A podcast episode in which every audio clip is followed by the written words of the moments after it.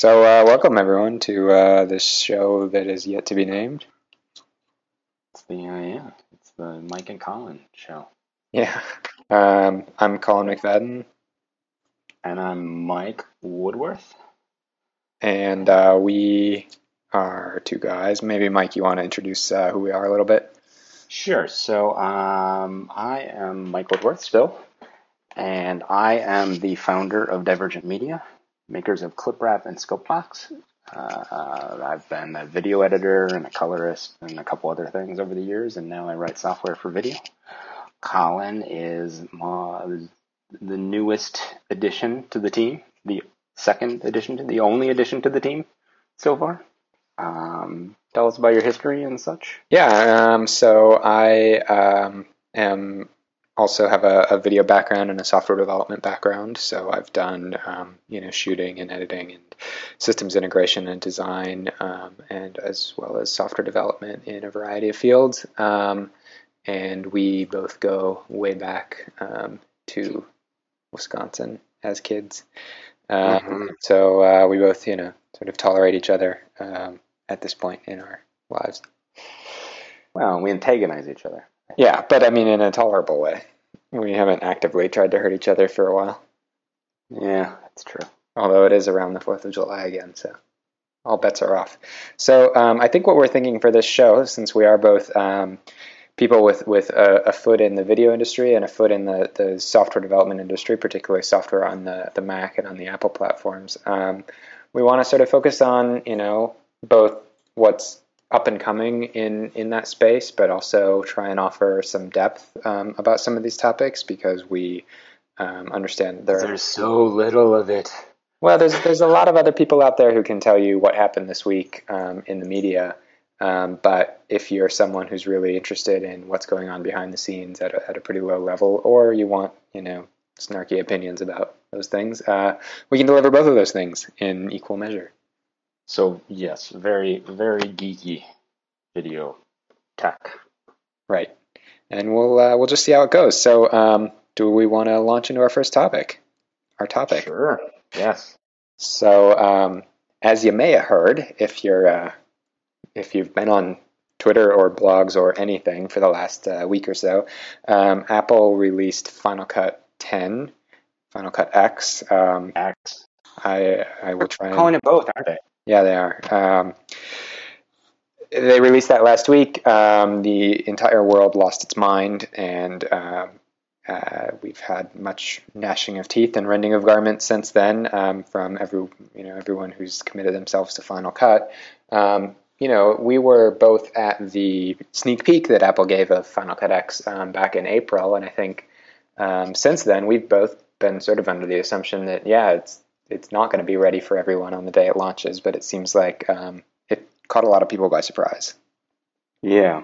So I mean, we've been. I don't know. When did you? When did you start with Final Cut? I think I started with one. Maybe. I mean, I'm pretty sure I saw it before one came out. And Um, I didn't really start using it till three. I used a two a bit, but mostly three. Okay, so you you don't remember how horrible it was in the beginning.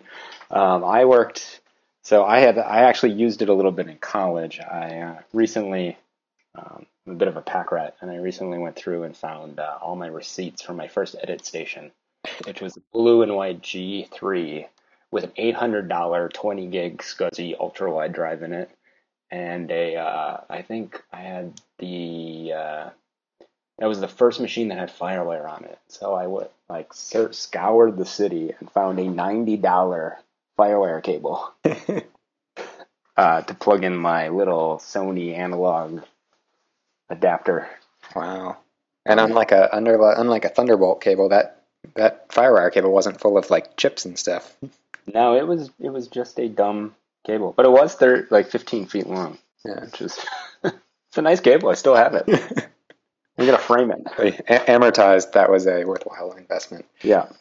But uh, I remember even like, so shortly after that, I moved to New York, and one of my first gigs was a company called Oxygen Media, which was the women's network, um, which is now like an NBC something.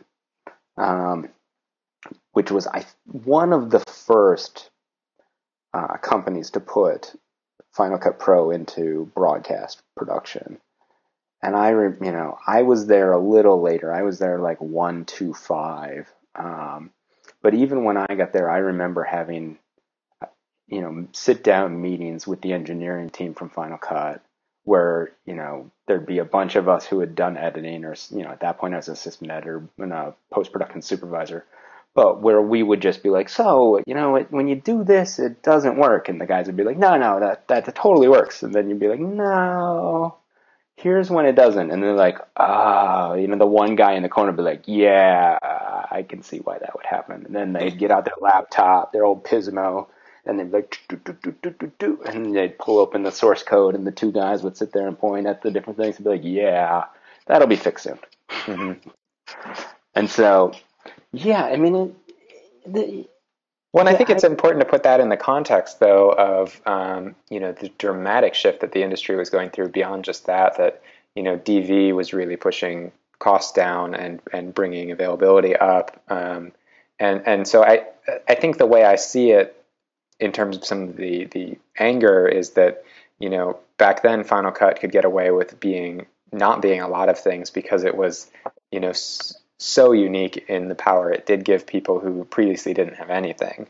Uh, well, one, there was that, and two, the people who adopted it did so by choice. Right. So, I mean, the advantage that it had then that it doesn't have now is that most people thought it would never be a usable tool. Right. most people were actively saying, I'm never going to use this, which they're doing now. The problem is they're already using, they've already bought into the suite and they're saying, I'm not going to use this. Right. And I, uh, I think, um, I mean, it probably wasn't until around three that people started talking about it for things like feature film production and in a, in a serious way. I mean, you know, there's always going to be some someone who will shoot a feature film and cut it together with iMovie or you know a video toaster or something. But Right. Um, you know, in 1.2.5, it was certainly more, um, you know, commercial production, industrial production, TV, some TV. Wedding videographers, right? The like, yeah, with their PD 150s and. Yeah, I mean it, it. Yeah, it was. Well, I mean, one, it was the first system to support DV, I believe. At least in a way that was, you know, seamless like this, where it wasn't like go buy a DV codec from someone and you know or although go, remember Apple's go S video, yeah. go S video out and then into your Avid capture card. Right, right.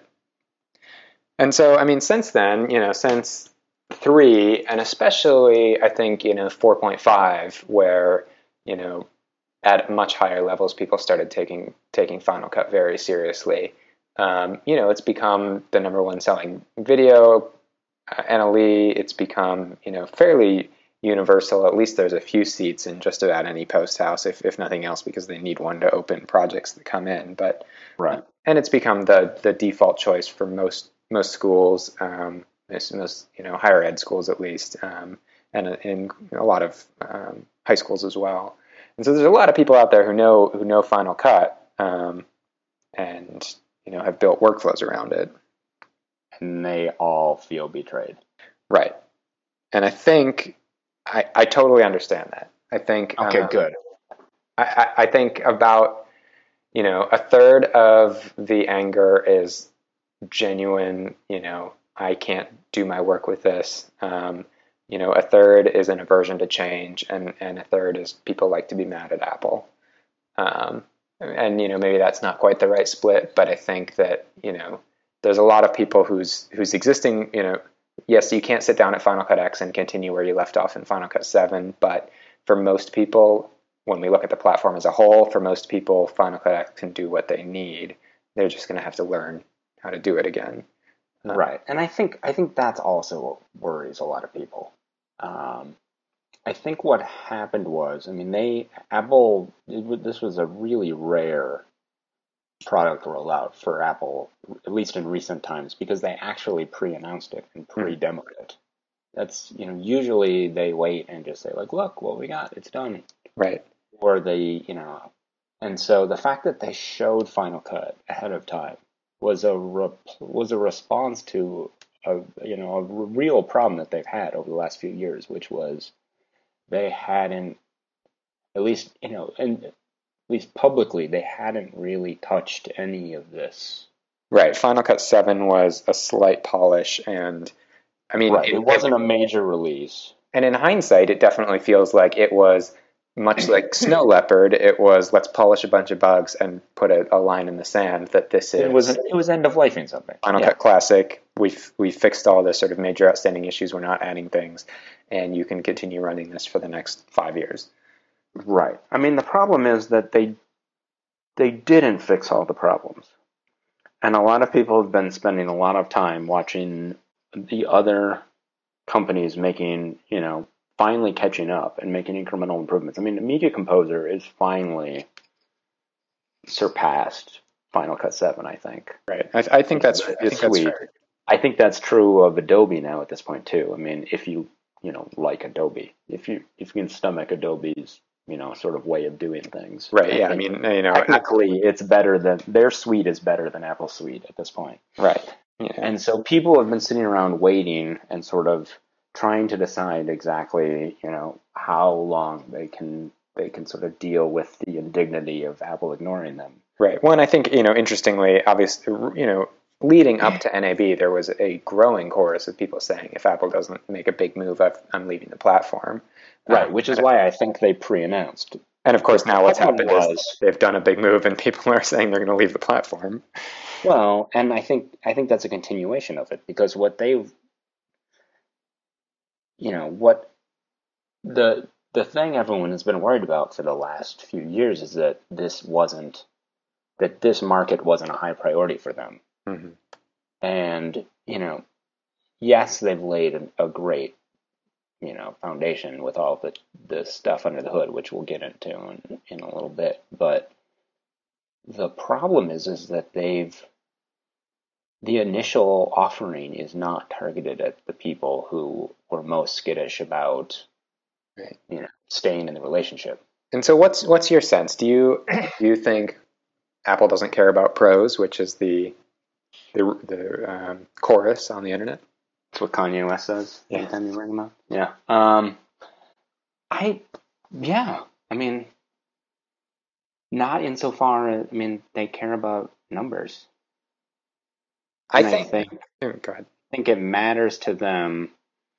I mean, I think in a lot of ways they want to be the the premier system because that drives a lot of sales, um, you know, aspirational sales. Mm-hmm. But I think they think they can sort of cannibalize the Final Cut legacy for that just yeah. fine. I mean, I don't think they think that all of this bad. I mean, I don't think they one. I don't think they thought they were going to get this much bad press, and two. I mean, now I don't think they think it's going to hurt them too much yeah. with you know people who are just starting or people who want something moving up from iMovie or well, people I, who just like spending money in the app store. I think you know, obviously the the wider technology industry has shifted so much since the sort of I would say around 2005 was really the height, uh, for me at least, of sort of the digital video revolution. And since then, things have been much, much more stable. We're not seeing the level of innovation. And, you know, Apple really bought into that and um, obviously, you know, ramped up their suites and bought, bought a lot of products. But I think they also learned, especially with the, the Shake acquisition, but with, and the Color acquisition, um, that you know it's not that much fun to support the the 50 seats of um, you know this super high end product because you know it's the people are very demanding and um, you have to support them in a way that a company like Apple isn't used to supporting people. Um, and that you know when you can't push that technology down, which with something like a nodal compositor, you know, it's I think maybe they thought they could and, and decided they couldn't or, or whatever. Um, right. I don't know. I, well, I, mean, you could argue that motion was that.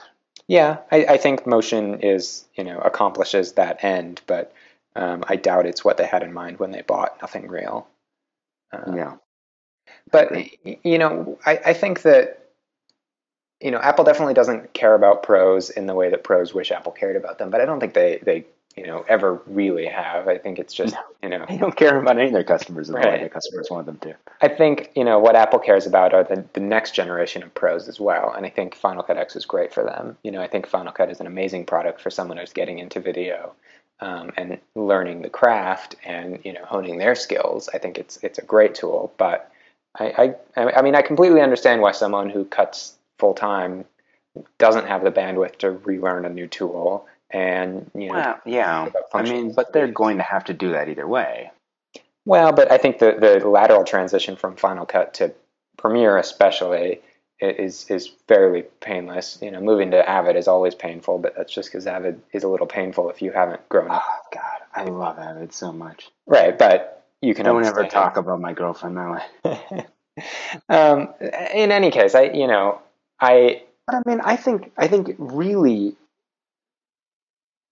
I mean, so I've been in, you know, I did editorial, documentary editorial for a long time. Well, a couple years, um, full time, and I think it depends on the editor. I mean, because you could argue that Final Cut is a much nicer editor than anything else in the market. Mhm. I think I would argue that that it is. It probably lets you, you know, in the same way that there are those people who will, you know, never cut something on Final Cut because it doesn't have Avid's trim tool.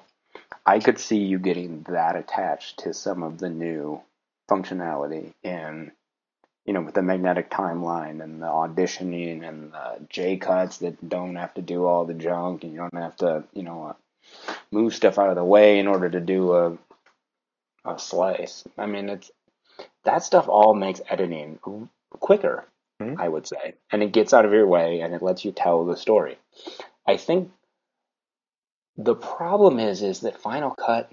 So I, I, think I think Final Cut X would be an easier sell to Avid editors than to Final Cut editors because Avid editors have been traditionally the have that that hierarchy where you've got the guy who comes in in the morning and someone's already turned on his machine and someone's already opened the project and he doesn't know how to do either of those two things.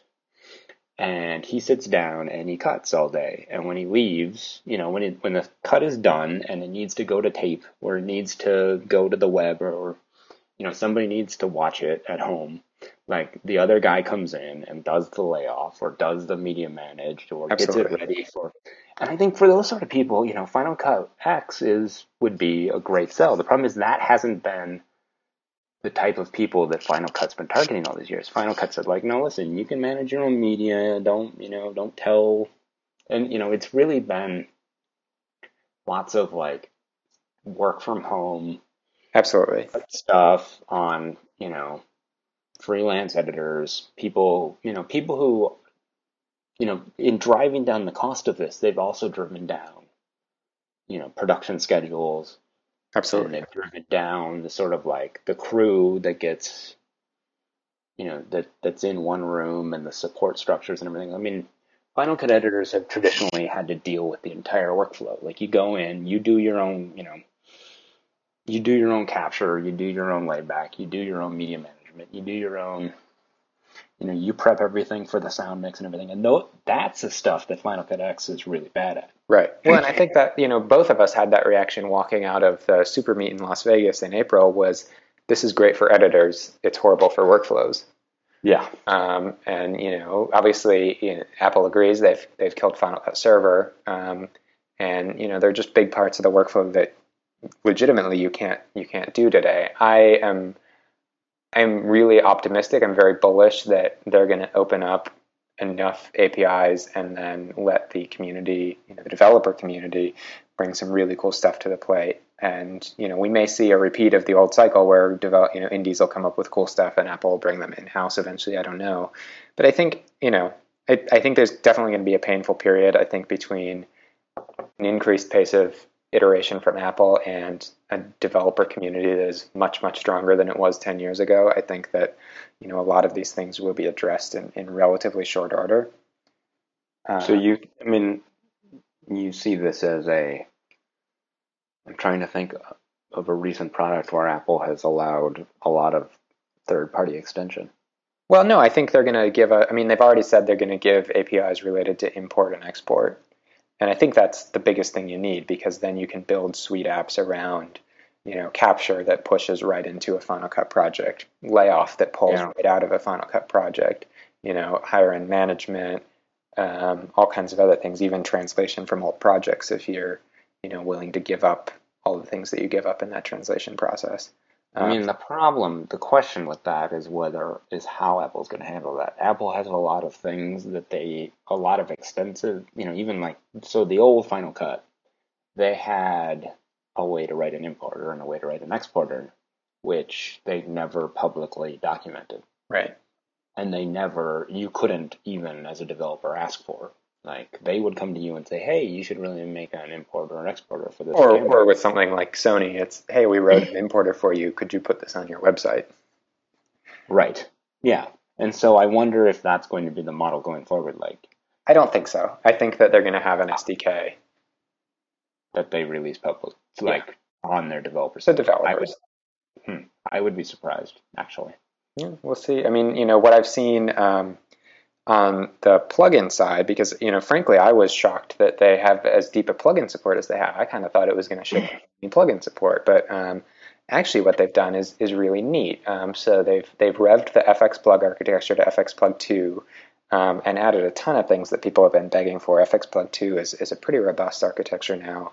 Um, but the way it works is that you motion is the only thing that loads FF, FX plugs directly, and then you sort of build Final Cut effects um, within Motion, and then Final Cut can see them. Now, as a as a plugin developer, you can ship a, an installer that installs those those pre-made Final Cut effects, so a Final Cut user doesn't have to have Motion installed on their system, and they get a plugin just like the old way. But what's neat is that you can have your FX plug in Motion be super rich um, and super deep, and then you can do a, a more simplified version for Final Cut that makes sense in the context of what you want to do in Final Cut. Someone can you know Right. drop that on their video right away, and if they need to go deeper, they can go into Motion and get access to all the parameters. Um, Right. So this is basically an extension of what they've done in the past with the motion templates. Right, and they've still could- some of that stuff as well. Yeah, Yeah. So I mean, it's the same idea where you you make a project in motion and then import it in as an asset in Final Cut, and then you can what what they call it is rigging. You can rig up things. So like you could you know like in the old Final Cut Studio, you could have a motion project which was a lower third that animated in and out, and then you have text, and then you know you put in your like slug text, but then you could I don't I don't know if they called it rig back then, but you you know in the new model you set up a rigging, which is the that field where you used to enter your text. You say I'm going to enter that later, right. and then in Final Cut you would get what looked like a plugin sort of settings. Meant you know Yeah, and it was mm-hmm. fantastic. It was something I used all the time on projects because it let you create a really nice lower third and repl- and duplicate it multiple times without the really painful round tripping process.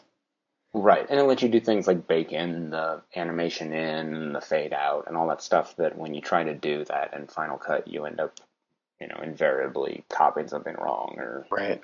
having you know forty-two lower thirds, one of which doesn't fade out for some reason. Right. Um, yeah. Um, so let's jump into um, why they couldn't do Final Cut 8. Okay. So let's go through some of the reasons. I mean, you know, because that's what people are saying is why couldn't they just do another revision of Final Cut 7 or, you know, another revision to old Final Cut? Well, let's let's go back even further and, and do why they were able to do Final Cut one through seven. Sure. And so, so what happened was, Final Cut was like everything else in the studio. Sorry. Dog. Yeah. We both have dogs, so you may hear them periodically. So Final Cut 1 through 7 was based on an acquisition they made. It was a Macromedia product, right? Yep. Key grip. Yeah. And so this was something that Macromedia had spent a number of years designing and working on. And somehow there's actually a, a deeper link back to Adobe as well. This was like a, a renegade Premiere group that Adobe Really? was never going to, you know, be a shipping product, and so they went to Macromedia. Yeah. Interesting. I mean, I knew it was Randy, but I didn't know that it was. I mean, the the lead guy on. There's really only one guy who's ever written an NLE. It seems like this guy Randy Ubillos, um, and he did he did Premiere, and then he did Key Grip with Macromedia, which never shipped. Which never shipped and was then bought by Apple. And at the time that Apple bought it, it was sort of like a floundering Mac PC, you know, system similar to Premiere, where you would be able to use it on both systems and port your projects back and forth. And, and when Apple bought it, they basically dumped the PC side, cleaned and, everything up, and shipped. Right. Well, and they thought that initially, at least you know, story goes that Steve wanted to give it away free and have it essentially be iMovie. Um, and Randy fought really hard to make it a thousand dollar product because he had a vision for it being a, a, pro level product and knew that no one would accept it if it was a freebie with your iMac. Interesting. But I mean, one of the reasons why this was so much easier to ship on the Mac, you know, one of the reasons why this didn't work when they were trying to ship on both things is because the Mac since the early, you know, the mid 80s has had QuickTime on it, which is this like giant set of code for doing everything time based you would ever need to do. So it handles time based video, time based audio, syncing them together, playing them back, editing them. Ingest, to export, yeah. Every yeah, so everything from like the iSight camera, you know, going into iChat to laying tape back to Digibeta can all be handled by QuickTime, the old stalwart QuickTime and they've been, you know, it was a giant undertaking for Apple. They started. When did that ship? With System? It was uh, 90 or 91 that it first shipped, I believe. Is that true? Yeah. I thought it was earlier than that. Oh, I will have to look at some of my early writings. But um, but so yeah, so they have been slowly iterating that ever since you know the early days of the Macintosh. And the problem now is that everything is based on QuickTime, which they have been slowly iterating since the days of the early Macintosh. Right.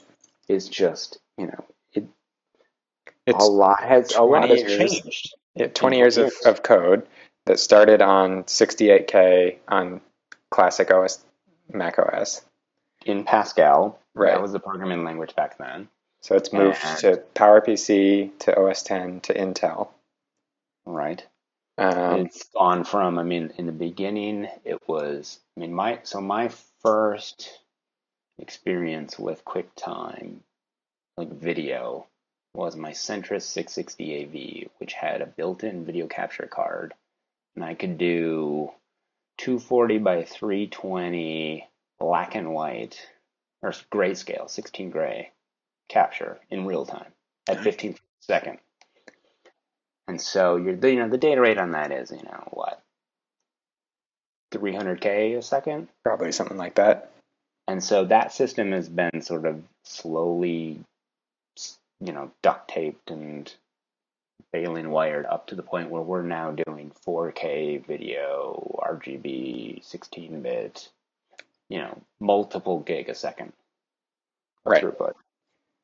And, and just it doesn't work. Right. and Final As Cut. Someone who's still writing all of my code in QuickTime, it doesn't work anymore.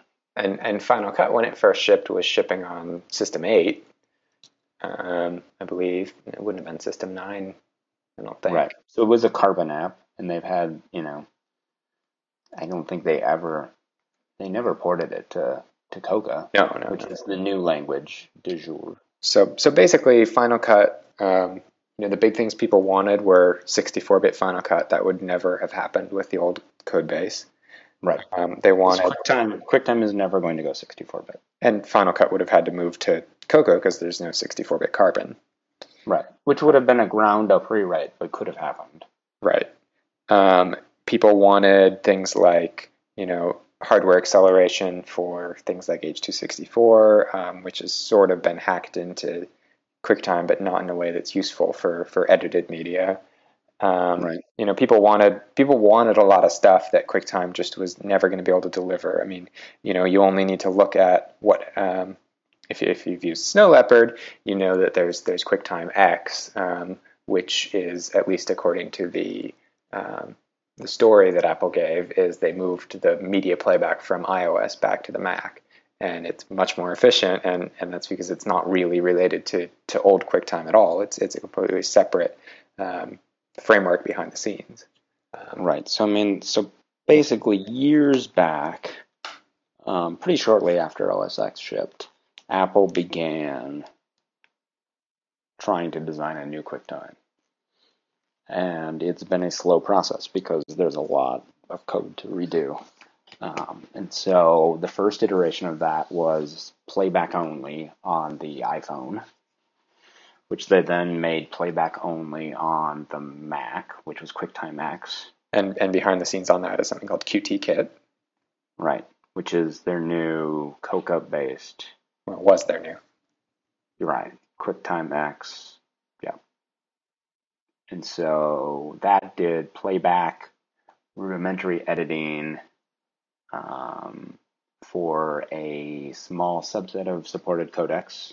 Right, but but crucially, in the case of QT had a lot of fallback paths where it could fall back into the old QuickTime um, through a variety right. of mechanisms. Right, it was 64-bit. It allowed hardware acceleration of H.264 um, it did color syncing to monitors. It did a number of things that they just were never going to get around to adding to the, original QuickTime. Um, somewhere along the line, they decided that was not going to cut it. And so they started on a new project called AV Foundation, which is public now, right? Yeah. Okay. And AV Foundation is their new framework. Uh, it's basically I think I don't even, you know, in the marketing speak, it's a new thing, but I'm not really sure it's. I think it's a new. QuickTime X replaced a couple, replaced the high level toolkit right. of QuickTime. AV Foundation is trying to replace the low level foundational stuff from QuickTime. Right. So AV, AV Foundation first appeared on iOS 4 um, and as at least for some publicly as something developers could use, and it's first appearing in Lion for uh, Mac developers uh, again publicly. Um, and it's sort of it's based on the the core stuff, core media and, and and whatnot, and so it sort of sits just above that level, um, but as an um, Objective C framework. Mm, AV Foundation, yeah, okay, yeah, I'll give you that. I'm thinking uh, core media. Yeah, um, and so you know, it's it's it's everything that you would want to build a new time-based media framework around in, in 2011 in terms of 64-bit hardware acceleration. Um, you know, it, it, it's smart about the way it, it deals with media um, that's coming in over the internet and, and other things that you need to deal with in a, in a modern framework. Um, well, uh, yeah. So one caveat: it's the beginning of everything. Yeah, exactly. You would want to build a new on because what it doesn't have yet um, is support for third party hardware. That was just sort of, that is in the process of being done. Um, it doesn't have any third party layback support. It doesn't have support for codecs beyond you know, the ones you see in Final Cut X. It right. doesn't have support for, you know, basically everything that everyone is, you know, up in arms over losing in Final Cut is something that does not exist right. yet in the underlying foundation.